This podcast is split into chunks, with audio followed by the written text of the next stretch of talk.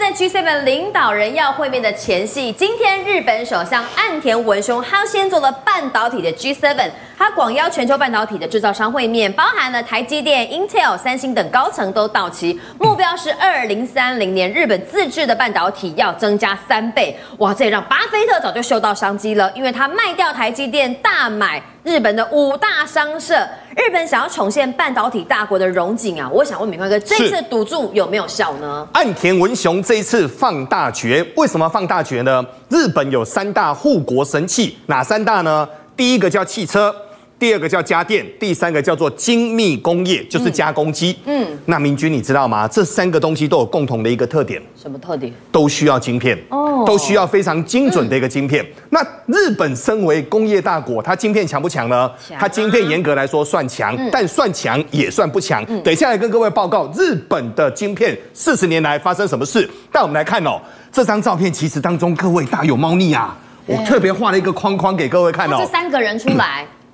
嗯这一张图当中呢，C 位是谁呢？当然是主角是岸田文雄啦、啊。啊、站在旁边的叫刘德英，站在他的整个另外一边的叫西村康稔，这个可是日本。经济商业大臣，简单的说就是我们台湾的经济部长哈。嗯。那刘德英站在这个席位当中，为什么呢？因为这是岸田文雄的定义是什么呢？就是广邀半导体的七大天王。对。这七大天王都要有来头哦，不是阿狗阿猫都能去的。全世界先进制程当中，目前排名前三名的三家，包括了台积电，包括了三星，包括了 Intel，通通都来了。美光记忆体当中最强的美国应材公司也都来了。所以这当中呢，谁最有诚意？台积电最有诚意啊！我们先来看哦，目前台积电已经跟 Sony 在日本的熊本已经做了投资了，对不对？嗯。但投资完之后呢，这个可是让日本的汽车业松了一口气啊！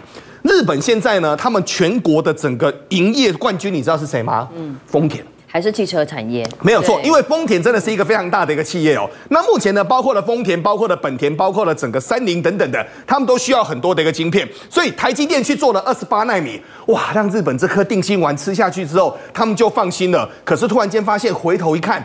还是不够啊！啊，已经有个厂还是不够用哦。所以目前据传呢，我们之前在高雄所做的那个七奈米厂呢，可能会整厂移植移植到日本去。是。然后呢，高雄那块厂呢，可能会做三奈米，更先进。这个是目前的一个整个排序哦。当然后面要以台积电为准哦。那我们来看三星，三星这次也不得了啊！为什么呢？嗯、三星这一次呢，首次投资日本。最近日本跟韩国他们就坐下来了，把过去的误会呢，完全都把它给和好了。那现在呢，日本的整个横滨三星会去横滨投资一百五十亿的日元，折合台币做三十四亿的台币，做什么呢？做先进封装，做封测。嗯、那为什么要做先进封装呢？很简单，我整个晶片先在韩国做好之后，嗯、车到整个日本去，那它就会变成 Made in Japan 了。对。这个是一个非常重要的一个要点。那，我们来看 IBM 哦，IBM 目前是跟日本的 Renditas 要本身来要合作二纳米。嗯，但这个呢，目前来看雷声大雨点小。等一下来跟各位说细节哦。对我的感觉有点像在办家家酒啦。嗯，但重点是在于 Intel 跟美光，为什么呢？Intel 最近呢是全世界设厂，嗯，包括了美国，包括了北爱尔兰，包括了以色列等等的都在一直在创哦。所以呢，目前已经拔不出人力来了。但已经上桌了嘛，还是要把面子做足，所以他们说要设立研发的一个中心。最重要是美光，因为美光目前把整个美光最重要的四座厂，两座在台湾，两座目前放在美国。那现在呢，日本说，那你们我都没有，特别是十奈米的这一波很重要。明君你知道吗？现在 AI 啊，我们不管是那种 NVIDIA A 一百主机或 H 一百主机，旁边必须要挂。八个高速的记忆体，对，那这个高速的记忆体呢，目前呢一定要五百一十二层以上的，嗯、通常都是美光的一个产品，是，所以就目前来看的话。岸田文雄的这一场天王山会议呢，目前已经对整个日本打下了非常重要未来二十年的一个强心针。好，有没有办法重回过去一九七零年代哈日本半导体大国的荣景呢？这一次呢，它定调为叫日之丸半导体计划。我想问一下哈，哎，岸田文雄找到这些西咖来，有办法这么快就可以达成他想要的目标吗？一步一步的来哈。对先来跟各位谈哦，其实四十年前日本是半导体大国，对，那那时候呢，半导体大国呢，突然间美国。跟日本体会到一件事情，嗯、半导体好贵哦，嗯、半导体好伤人才哦，半导体又要很多的水，又要很多的电，怎么办呢？诶，把它踢出去，我们来做设计，我们来做材料。所以呢，目前全世界的半导体呢是各据山头。对，美国它就会技术，美国它会设计，日本会材料，做谁来做呢？做台湾跟韩国做。国后来中国学去了一点点，是但是我们来看这条线哦，这条线很重要。想不到日本呢，居然从过去的整个世界的半导体大国，到最后半导体几乎都归零啦。嗯，那这个要怎么办呢？所以现在就要一步一步追了。特别我们有跟各位谈论到哦，日本这一波呢是八家公司一起合作。所以包括了丰田汽车啦、日本电装啦、索尼啦，包括日本的 NTT Docomo 等等的，他们八家一起来做，对不对？那这八家一起来做呢？他们说我要做二纳米。嗯，目前呢，机台也买了，人员也建了，但是我看到这个人员跟机台呢，我倒有点担心。为什么？嗯，第一个哈，日本的晶片国家队呢，目前的 Readiness 他们说哈，要引进 AI 人工智慧跟自动化生产，对不对？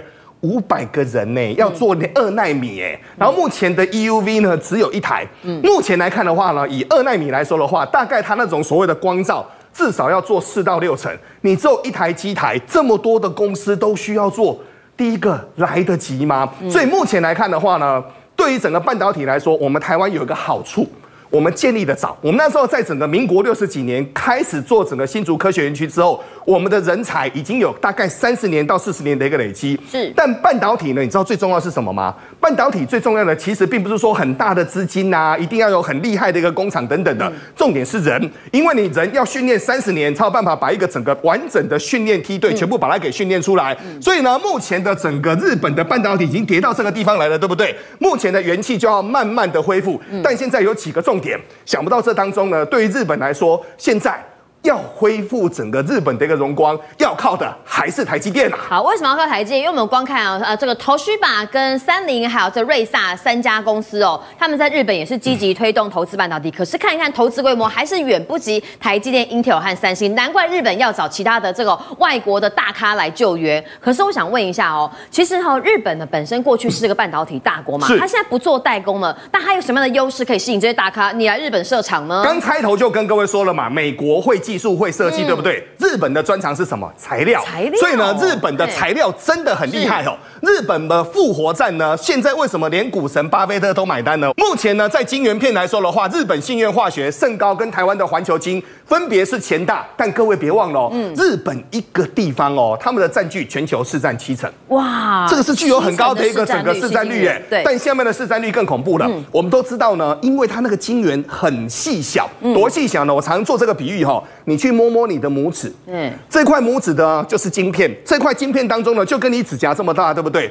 你用显微镜去看，里面超过五百层以上的电晶体，怎么可能啊？就所以这个是真正的高科技嘛？那这么严密的地，这么细致的地方，我问各位。不管是所谓的感光剂，不管是所谓的研磨枪，要不要很精细？要。这个呢，好多人去偷配方，韩国去偷配方，日本去偷啊，韩国偷配方，中国偷配方都没有偷成功过。嗯、所以，我们来看哦，它的整个材料这么强，对不对？这么强之外，其实还有更重要的。嗯。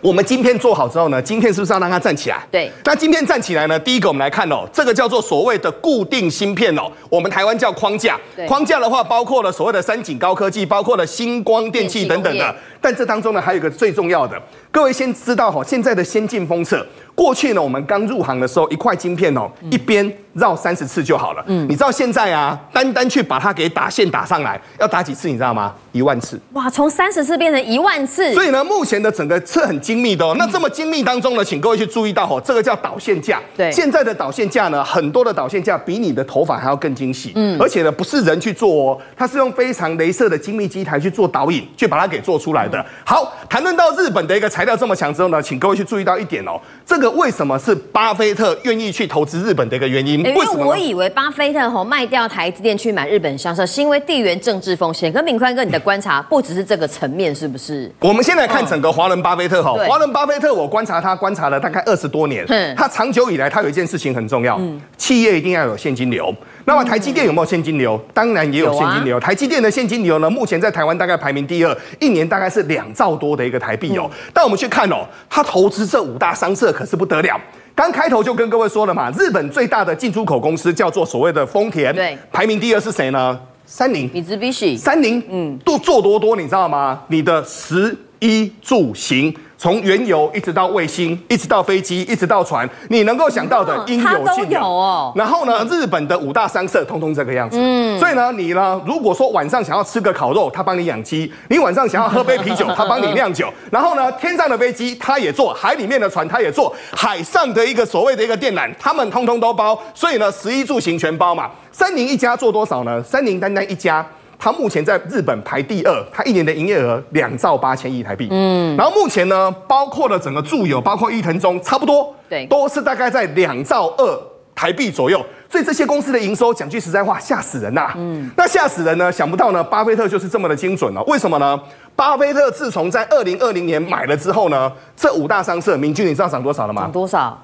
整整涨了六成了，而且他不止一次说他看好日本五大商社，你就听他话去买，你现在真是虚海了哎。没有错，而且呢，目前的日本五大商社的这一波呢，日本的涨幅也都还不错，跟台湾、嗯、台湾这一波呢，五二零的涨幅也非常的惊人哦。但我们最后要跟各位谈论一点哦，其实很多中国的半导体公司呢，真的都是偷技术。我们来看哦，之前有中国半导体的一个主管就说什么呢？他们呢就站在整个外企工厂的门口，嗯、然后呢，很多的员工。下班之后，你知道他们他们跟他们说什么了？他们就说，请这些工程师啊，请这些经理啊来打点临时工。然后这个临时工呢，他们会让你赚额外的薪水，对不对？最常去的是谁呢？太可恶了，最常去的就是台积电。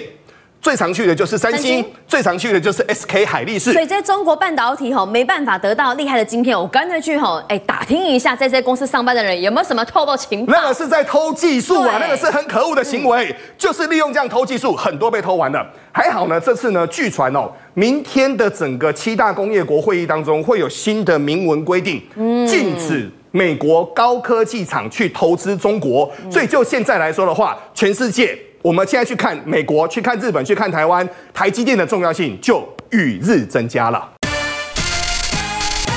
政界、商界、演艺界，跨界揭秘，重案、悬案、攻击案、拍案惊奇，新闻内幕、独特观点，厘清事实，破解谜团。我是陈明君，我是李佳明，敬请锁定五七新闻网，真相不漏网。